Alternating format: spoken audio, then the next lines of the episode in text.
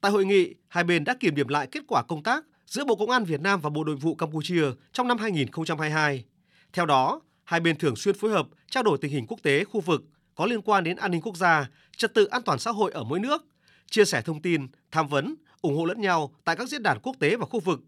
phối hợp triển khai các kế hoạch đảm bảo an ninh, an toàn các sự kiện chính trị quan trọng ở mỗi nước.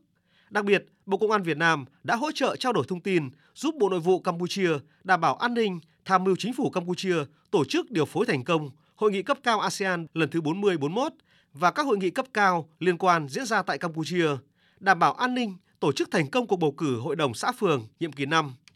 Bên cạnh đó, trong năm hai nghìn không trăm hai mươi hai, dù vẫn còn một số khó khăn trong triển khai công tác do dịch bệnh covid mười chín, song lực lượng cảnh sát hai bộ thường xuyên triển khai và thúc đẩy nhiều hoạt động hợp tác phòng chống tội phạm như trao đổi thông tin, xác minh yêu cầu truy nã quốc tế có liên quan các loại tội phạm qua kênh Interpol, ASEANpol, các cục nghiệp vụ và công an các tỉnh giáp biên giới như tội phạm ma túy, lừa đảo chiếm đoạt tài sản, tội phạm truy nã của hai nước đạt được một số kết quả quan trọng trong hợp tác quốc tế phòng chống tội phạm.